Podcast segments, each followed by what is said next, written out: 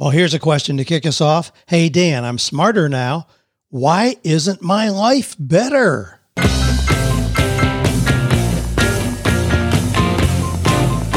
Do you love your work? Do you think it's possible? Well, you're about to find out. It's time for 48 Days to the Work You Love with Dan Miller on the 48 Days Online Radio Show. Whether you need a professional tune up or a work overhaul, this is the program for you. Now, here's your host, Dan Miller. Well, here we go. Every week we take care of business right here, answering questions from you, the listeners. Wow, the questions this week, as always, just rich full of meaty content that we can unpack together, all learn together, all lift our levels of success up a little bit more. That's our intention right here on the 48 Days Radio Show. Well, here's some of the questions we'll be looking at today. Dan, I have three young kids, 7, 10, and 12. My question is this How do I help them discover and develop their passions and unique God given abilities?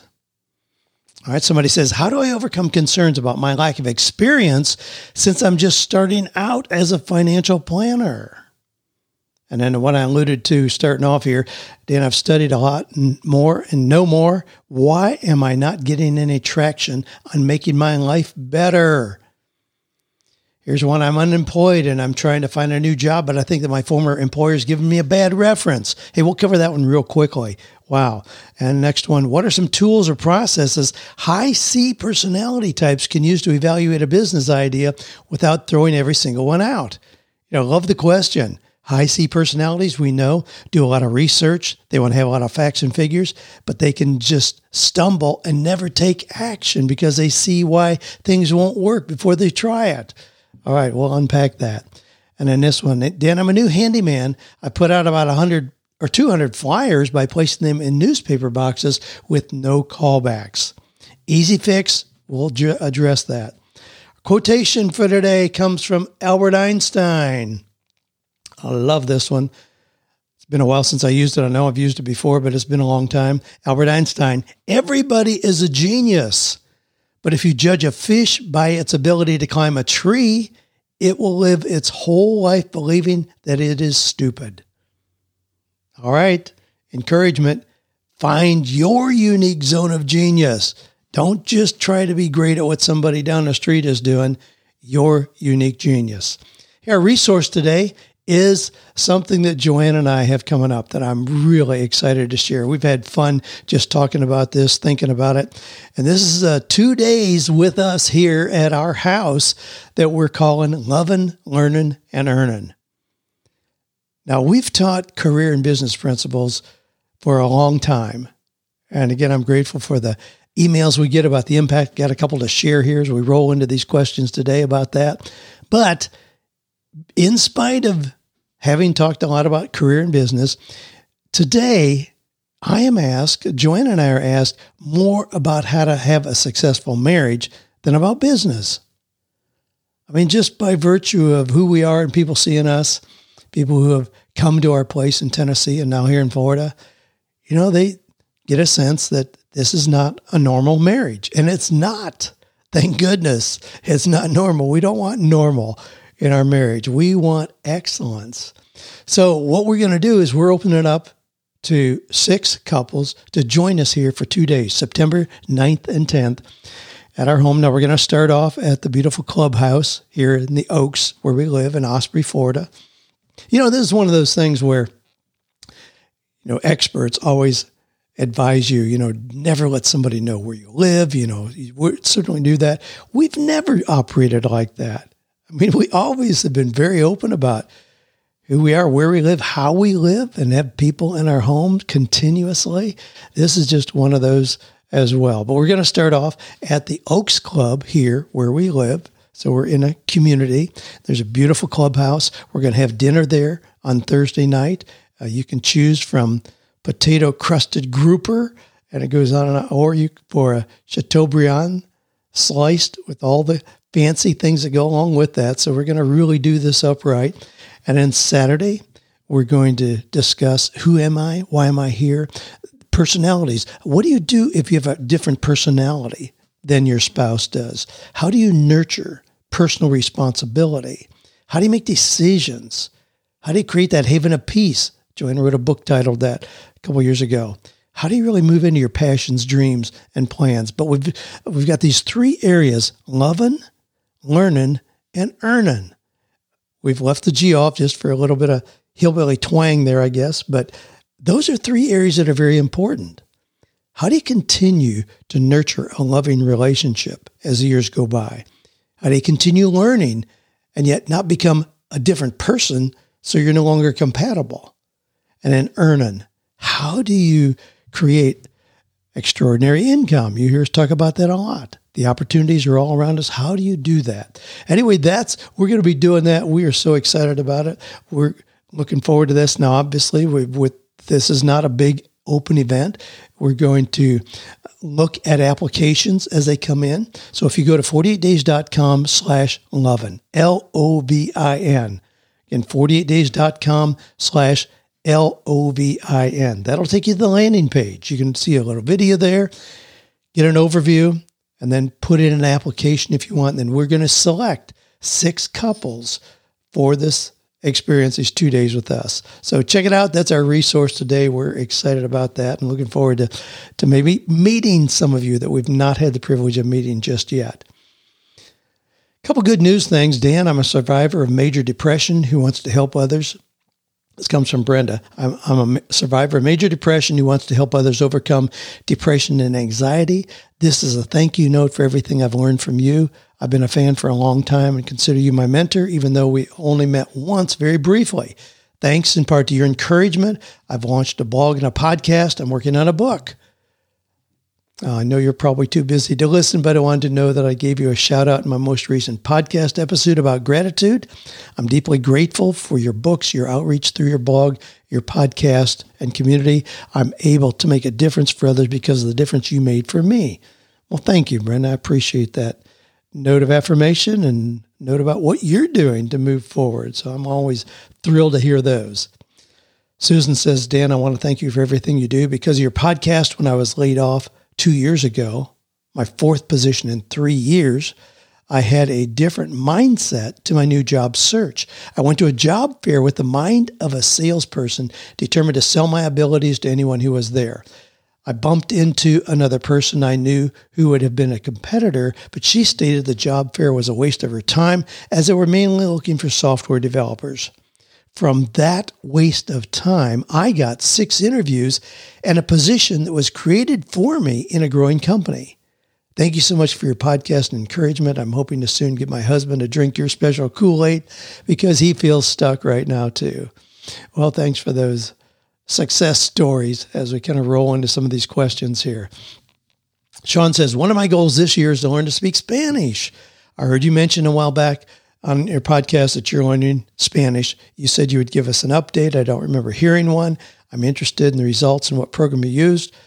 Thanks. Well, Sean, I am learning Spanish. I had a, a session yesterday with my tutor. Now, what I'm doing, and I, I need to go back. I think I started pretty much at the beginning of the year.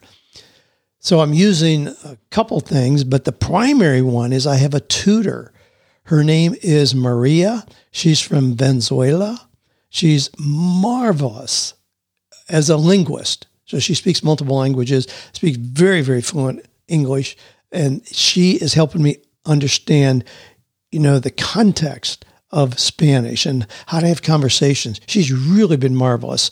And that works best for me to have somebody who is actually a tutor. So I meet with her every Tuesday and Thursday, uh, just for 30 minutes but I meet with her from 4.30 to 5 o'clock, Tuesdays and Thursdays.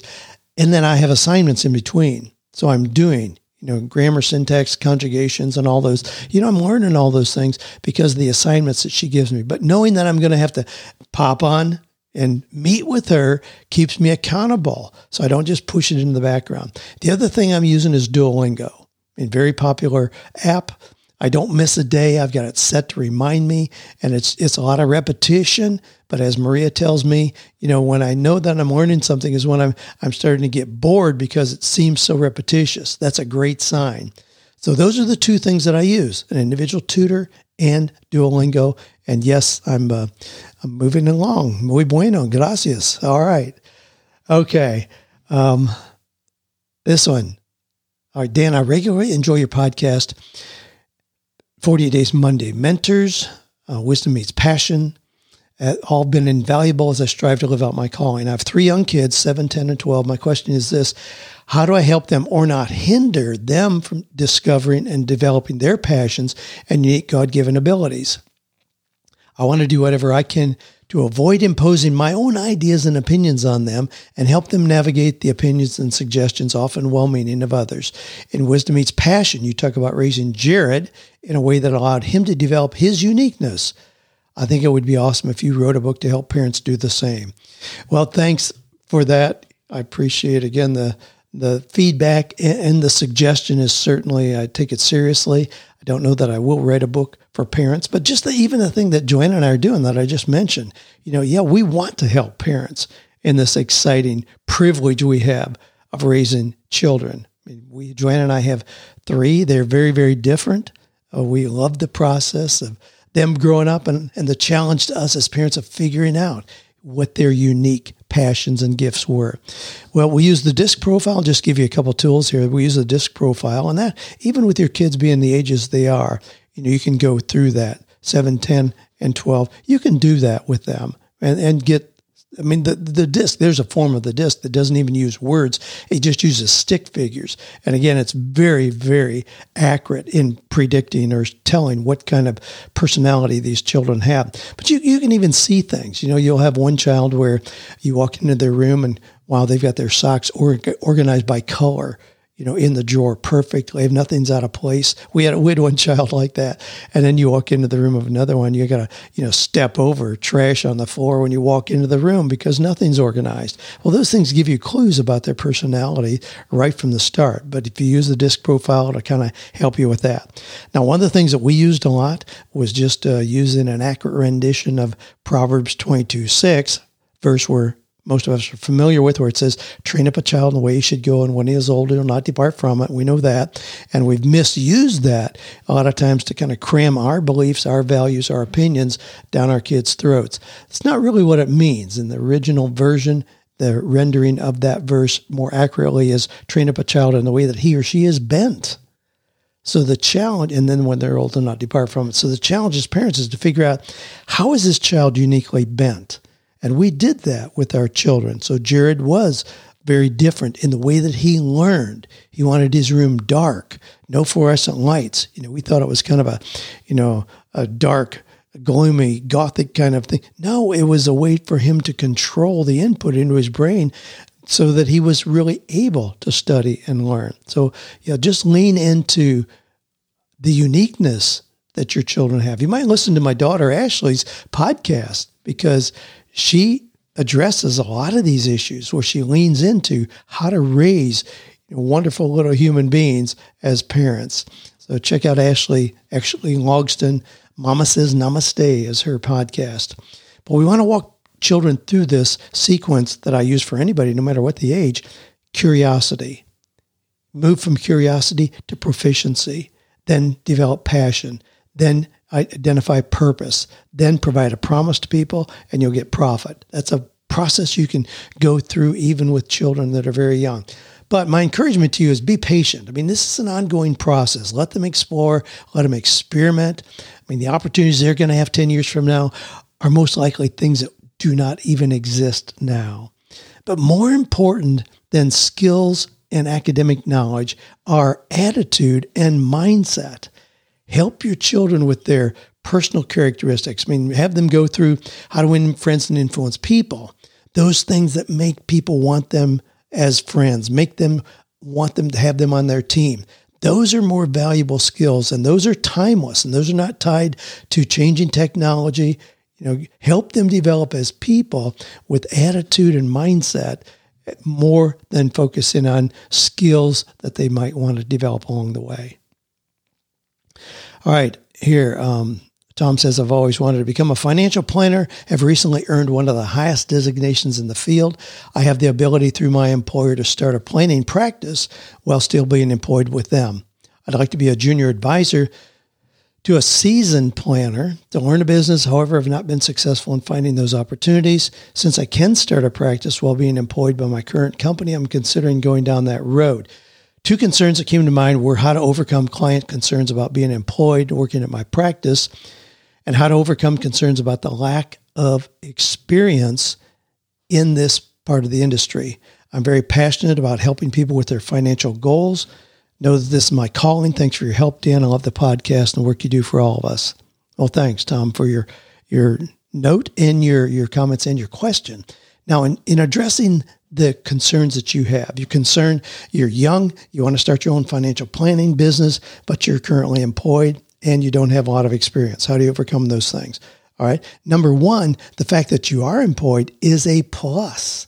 That should be seen as a benefit when you're presenting yourself to so, so you're not just some you know kid out here in the street all by yourself no you're already currently employed i mean that should be a plus for you that you are an associate or whatever they call you where you are that you're already working there that should be a plus the other thing the fact that you're young don't allow that to be seen as a stumbling block I mean, everybody has things they think are obstacles.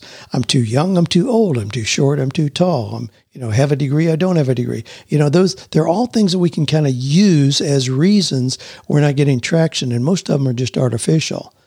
So don't let that be seen as a drawback. Now, one, just this week, I interviewed Mike Kim. Mike has a brand new book out called You Are the Brand. It's really well done. There's a lot of real nuggets in there, but I love the way he frames his value. And I want to share this with you here. And any the rest of you listening who offer some kind of a service, you can really learn from this. Now, Mike is a copywriter. So he writes copy for your website or for your sales brochures that are going to go out or or to promote an event that you've got coming up. One of those things, you know, he, he writes copy. So when he, somebody asked him about helping doing that, here's how he frames it. This is how you can frame your value, even though you're young. So he says, well, he asked somebody, you know, have you ever worked with a copywriter? Most people say, no, I never have. He says, well, a level 10 copywriter is someone who might charge $25,000 for the initial consultation, $150,000 to write a campaign, plus a few percentage points of sales as a commission. These are guys like Dan Kennedy or Jay Abraham who write campaigns for brands like Proactiv or Icy Hot. A level one copywriter, so he's, he's balancing. He's comparing. A level 10 is somebody who's really good, been in the business a long time. Level one copywriter is someone who would charge you between $1,500 and $3,000, but they don't have much real experience. I'm a level seven heading toward a level eight. I love that. I love how he framed that. So you could say, as a financial planner, the fact that you're young, you don't have a lot of experience, you can say, well, somebody who's really experienced, who's been doing this a long time, you know, they're going to charge you $400 an hour or whatever. Somebody who's brand new, who really doesn't have much experience at all, you know, may charge you $60 an hour. I'm a level seven going toward a level eight what you've done is you can help frame where you're going to end up in terms of how you're likely to work with them, what your fees are going to be by doing it in that way. But you also elevate your position immediately by saying you are a level and be honest about it. But if you've got experience, it, no matter what your age, you know, if you've got experience, you can say, you know, I am, I'm a level six going on seven. So it's not going to be like the big boys but it's not going to be like a beginner because I do have experience and I'm ready to get in the game with you. All right. Thanks for your question. Next one, I started listening to podcast, reading 48 days type literature, Ziglar, Robbins, Hyatt, Pressfield, et cetera, et cetera, at the end of 2009. While I feel like I know a lot more and I've taken a few action steps, I'm worse off financially and in greater confusion career wise. I know content consumption doesn't equal success. At the same time, I feel like the same wisdom and action plans I'm using to help colleagues and friends should help me get traction in either my sales career or in finding a better fit. My question is this What are common reasons why content consumers don't get traction? Or how do you recommend someone putting together content action or filtering it for better effectiveness? Wow, this is that classic story. You know, the cobbler has no shoes, providing shoes for everybody else and doesn't have shoes on his own feet. Well, really the way that you've laid this out, the way that you've described your quandary is uh, providing a lot of the solution. The fact that you know a lot more, but your life hasn't changed. It's real clear. We know well that knowledge doesn't make your life better. Knowledge doesn't put money in the bank. Knowledge is just the beginning step. Knowledge has to move to understanding and application. So just look at it in that light. You do know more. You've been reading all these wonderful materials, listening to podcasts. So you know more. You know the principles. Where has this broken down, this sequence, then going to understanding and application? Have you said, These are the five things I'm going to do this week?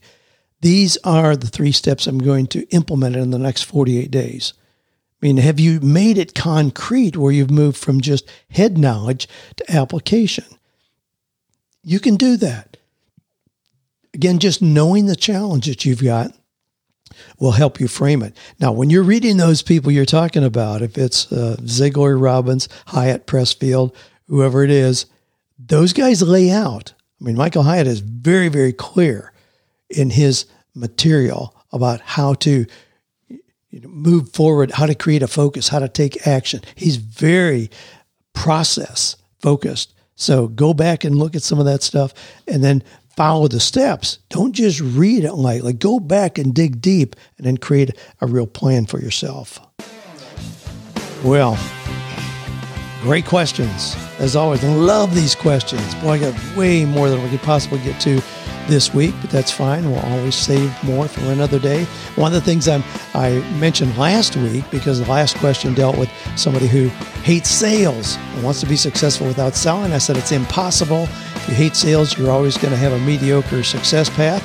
Well, I want to revisit that, probably develop one to just deal with that alone. But in the meantime, here, uh, we want to keep moving forward with a variety of content. But if you've got questions, you've got success stories, tips, resources you want to share with other people, just shoot those into me at askdan at 48days.com. Of course, you can always go to any page on our 48 Days site and click on the microphone and leave an audio message for me as well.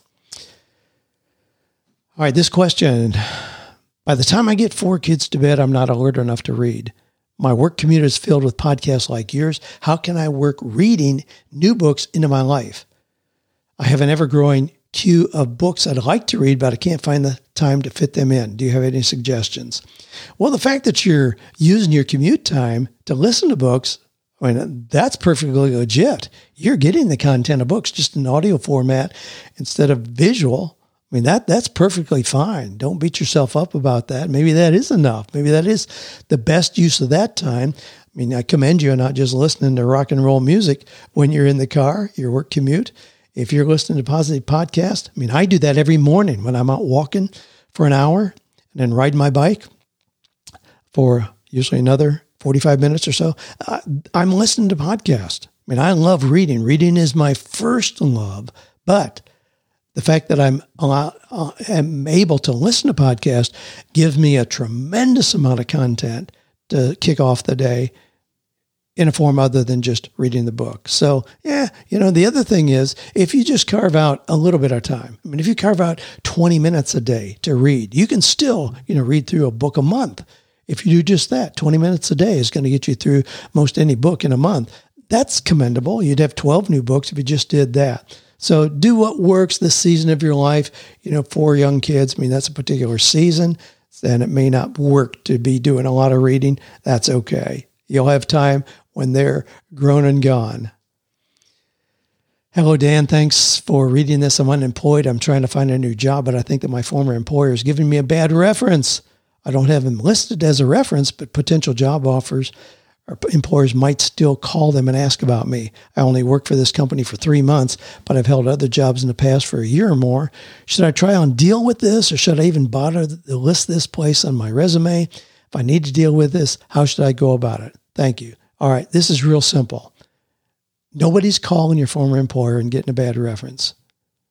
You think that there's something else going on. Trust me, that's not it. That's not it. Go ahead and list them as an employer, no big deal. There's a couple reasons for this, and I can really be confident in this.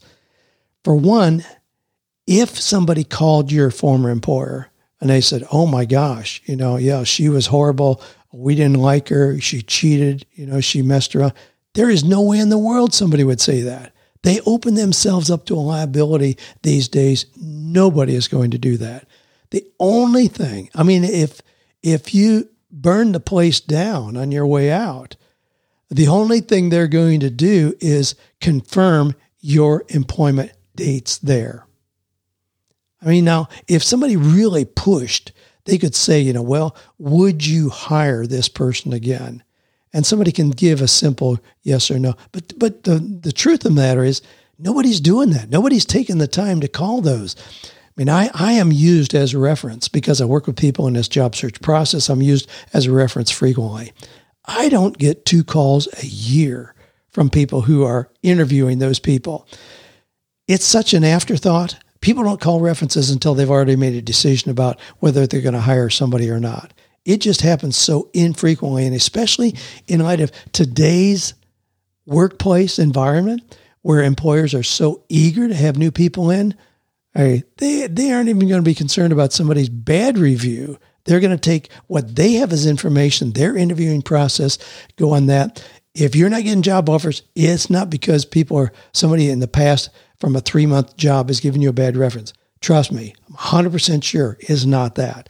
Look at other things. What are the reasons somebody do, are, is not asking you to be on their team? Be realistic about that, but it's not because of bad references. Dan, I'm a young dietitian. I'm halfway through getting my master's in nutrition, which I'm paying for out of pocket. I decided to pursue a master's to have a deeper understanding of nutrition to help better help my clients and patients. I really like being a dietitian, inspiring and helping others. I also really love singing, writing songs, performing even more than being a dietitian. I feel like singing, there are ways I can express myself that I can't as a dietitian. Sometimes uh, that's an interesting dichotomy how you can express yourself and help people either as a dietitian or as a musician. Boy, I kind of stopped right there because I love both of those, the possibilities. Anyway, she continues, sometimes I just want to let go of nutrition to pursue music full time. After investing the time and money for my education and career in nutrition, would it even be wise to consider letting it go to do music full time, or is it possible for one to have a dual career?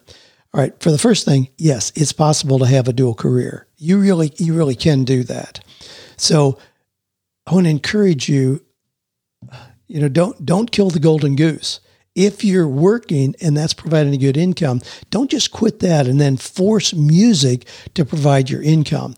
Elizabeth Gilbert talks about that in Big Magic, that you know a lot of artists kill their love for a particular expression, be that music, art, or whatever, because they force it to be their only source of income. Don't do that. I mean, continue working as a dietitian if that's providing income for you. Believe me, music is not something you need to devote 40 hours a week to. You know, I just listened to Pat Flynn's recent podcast. He just passed number 500 into 501. He talked about the fact that he was trained as an architect. So he went to school, really struggled to get through school, you know, good school, got a job as an architect, and then was let go. Well, that pivot launched him into other things that he does. Obviously, today, you know, he's online marketer. He develops courses, helps people in a lot of ways, but it really has very little to do with architecture. Was that lost time or wasted money? No, it was part of the journey to get him to where he is today. I mean, I was trained academically as a clinical psychologist. That's not what I do today. Now, there are segments of that that probably help me coach people well but it's certainly uh, not something I'm doing in a traditional sense at all. But it was part of my own personal growth journey. So see your training as in nutrition as that. Golly, that's going to make you awesome at parties, you know, to help people with the food that comes up or events that you have in your own home. I mean, it's part of who you are. So it's not wasted if you walk away from that. But I would be very cautious about forcing music to be the only thing that you do. Chris says, I've, I've been considering opening my own consulting practice for several years now. Recently, an opportunity of service that would allow me to take a job as a consultant. This would mean an initial pay cut from my current job, but would allow me to learn the business side of consulting on someone else's dime and figure out if I'd really like it without immediately jumping into the unknown. I'm interested in what your thoughts are on taking this opportunity as consulting gig for a couple years to learn about the business as opposed to simply jumping into the deep end of the pool knowing that I could be leaving a lot of money on the table by being too cautious. Well, I don't think you're being too cautious. I think you're describing a transition process that makes beautiful sense. So you're working as an employee now. You have an opportunity to be go on with somebody else to learn the business side of consulting on someone else's dime. That's a perfectly legitimate way to do it and a really smart way to do it. I mean, Brian Tracy, one of the old trainers about how to start your own business, talked about that. If you want to start, you know, open your own ice cream shop, go to work for somebody who already has one. Learn on their dime. Exactly what you're describing here. Very legitimate way. And if you have a time frame on that, I mean, two years ago by in the blink of an eye, that's a great timeline to learn about the business side and prepare you much better to go into doing it on your own. All right, a couple more here. James says, You've talked about the difficulty high C individuals have accepting a business idea. Now, I want to uh, just intersect this here before I go on with James's question. We talk about the D, I, S, and C. D, somebody who's real opinionated, high pressure salesperson in your face. Boom. You know, I'm exaggerating all these. I is somebody who's very gregarious, outgoing, social, backslapper, breaks the silence in the elevator. Boom, we know that person. S personality is somebody who's more cautious, more behind the scenes, but supportive, loyal, you know, brave and true, responsible, those kind of things. Then somebody who's C tend to be, you know, accountants, actuaries, people who architects, people who want to gather a lot of information before making decisions, can be seen as a wet blanket, can be seen as kind of, you know, throwing water on the fire, so to speak. So James says, you've talked about the difficulty high C individuals have accepting a business idea. What are some tools or processes high C personality types can use to evaluate a business idea without throwing out every single one? I am such a person and I can, I find I can identify a fatal flaw in every idea my wife and I come up with. We dream about the type of flexibility and freedom of business of our own would provide our family, but we can't get started. Boom. Awesome question, James. Awesome framing of it.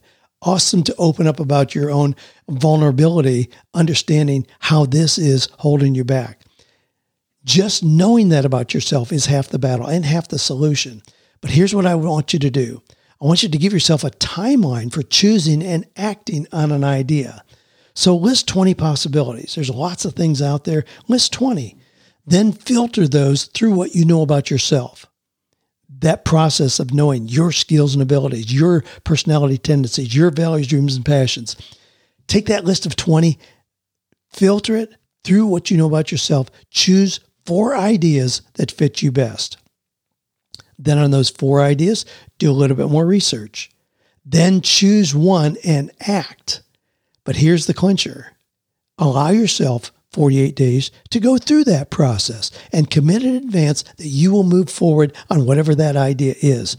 Don't allow, and I want to be, make this very, very clear here don't allow procrastination, indecision, doing more research, or finding the fatal flaw, which are all covers for fear to stop you.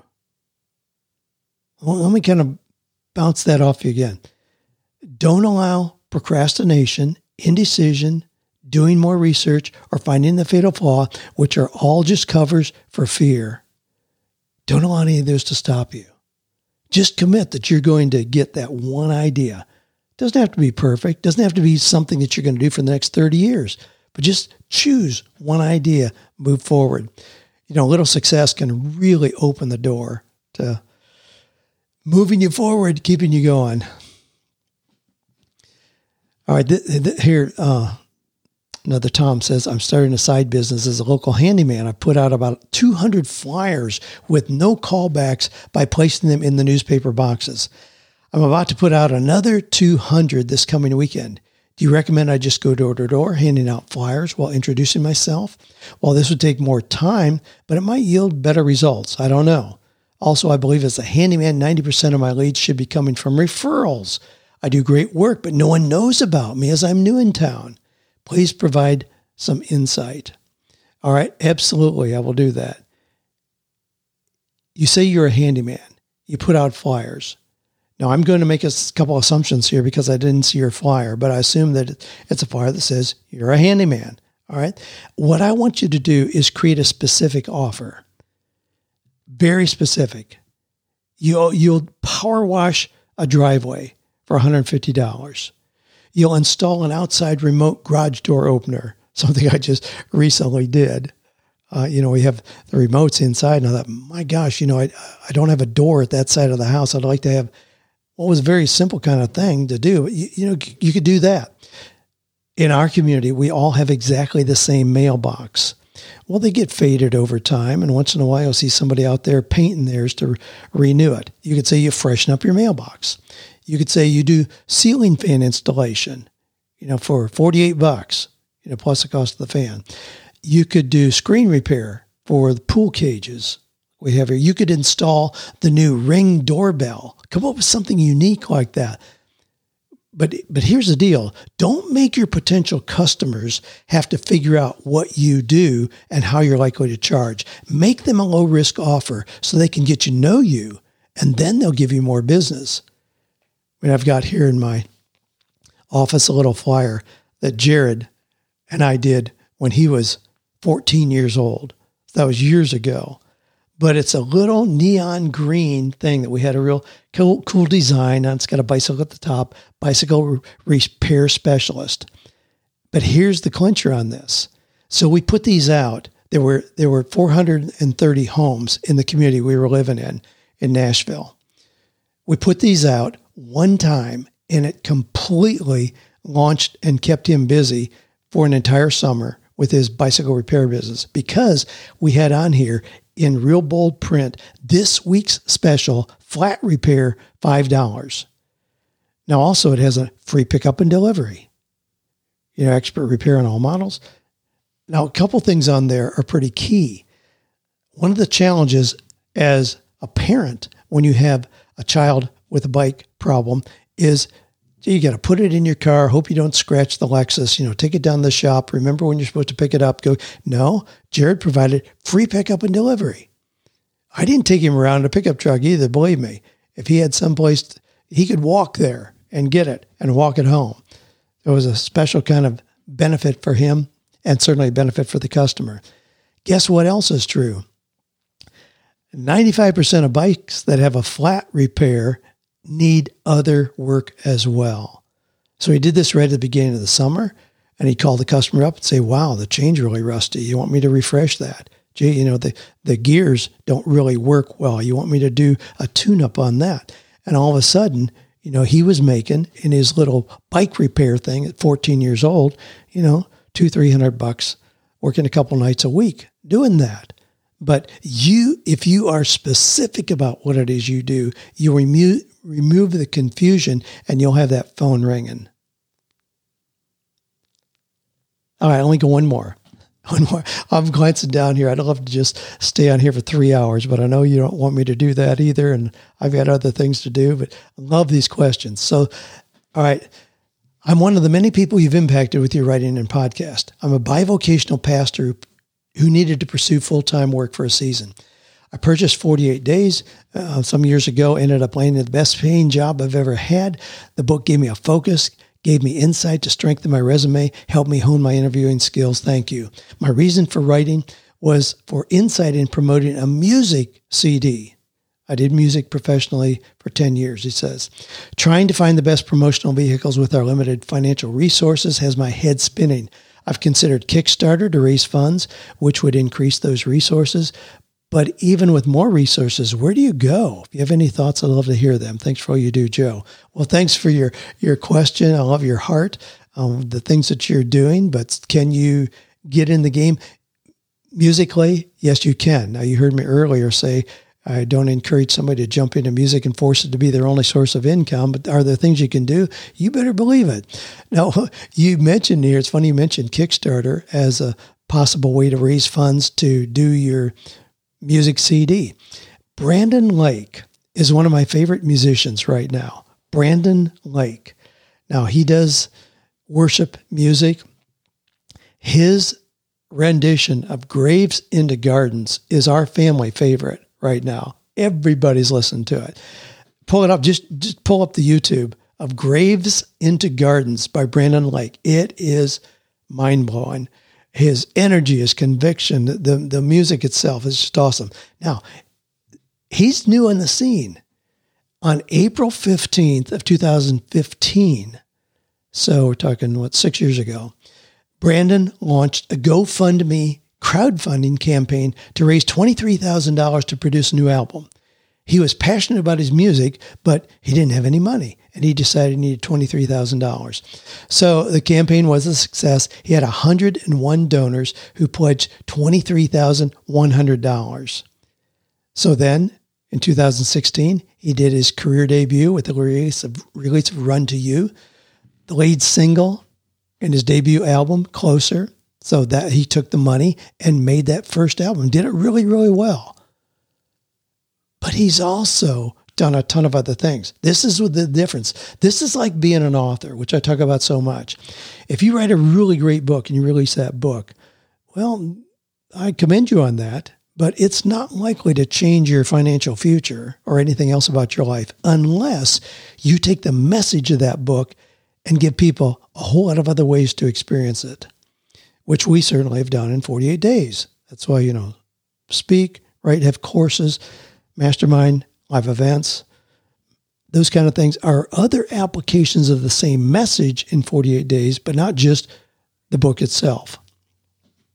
That's what Brandon has done. He is everywhere. I mean, he'll come anywhere and help lead your worship, you know, show up at an event, and uh, get the place rocking. And he, he's just he's everywhere. I see him everywhere right now. In 2021, he received seven nominations for GMA Dove Awards in categories such as New Artist of the Year, Rock Contemporary Recorded Song of the Year, uh, Song of the Year, uh, on and on. Seven nominations for Dove Awards. He got in the game. He wasn't just wanting to produce an album and then sit back in the sidelines. No, he got in the game. I would encourage you to do the same thing. If you had a CD, absolutely, there are creative ways you can fund the production of that. You can do that, but that's not the end. That's not the end game. That's just one step in the process of then having people experience your music, your heart for music, whatever it is you want to lead them into. All right, hey, we're gonna we're gonna we're gonna wrap it up right there. Um, Lots of questions. Thanks again for the questions that you send in. Keep shooting those in to askdan at 48days.com. I hope you don't, like this song, feel stuck in a job. That's not where we want you to be. We want you to break out of that.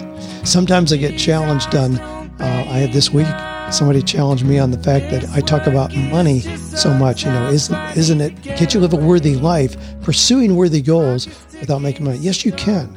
I mean, my definition of success is still the, the progressive realization of worthwhile goals. That may not accumulate a lot of money, but the reason I do talk about making money is because we hear from so many of you who are struggling financially. And it breaks my heart to know that you're struggling financially like that. I want you to see the opportunities, take action, change that part of your life as well. Reminder of our resource being the event that Joanne and I are doing, September 9th and 10th. We'd love to talk to you. And again, I, I, it doesn't matter if you're 18 or 88. That's not a criteria. You know, we're looking for other things with people to engage in. We're going to have six couples coming here to our home. Just go to 48days.com slash lovin, spelled L-O-V-I-N. Just go there, check out the details. We'd love to hear from you. Hey, thanks for listening. I take that as a high honor always. Thanks for sending in your questions for being open to growing, for being a powerful force, for making the world a better place, and for believing without a shadow of a doubt that we can find or create work that is meaningful, purposeful, and profitable. You knew that was coming every week and profitable. Don't settle for less.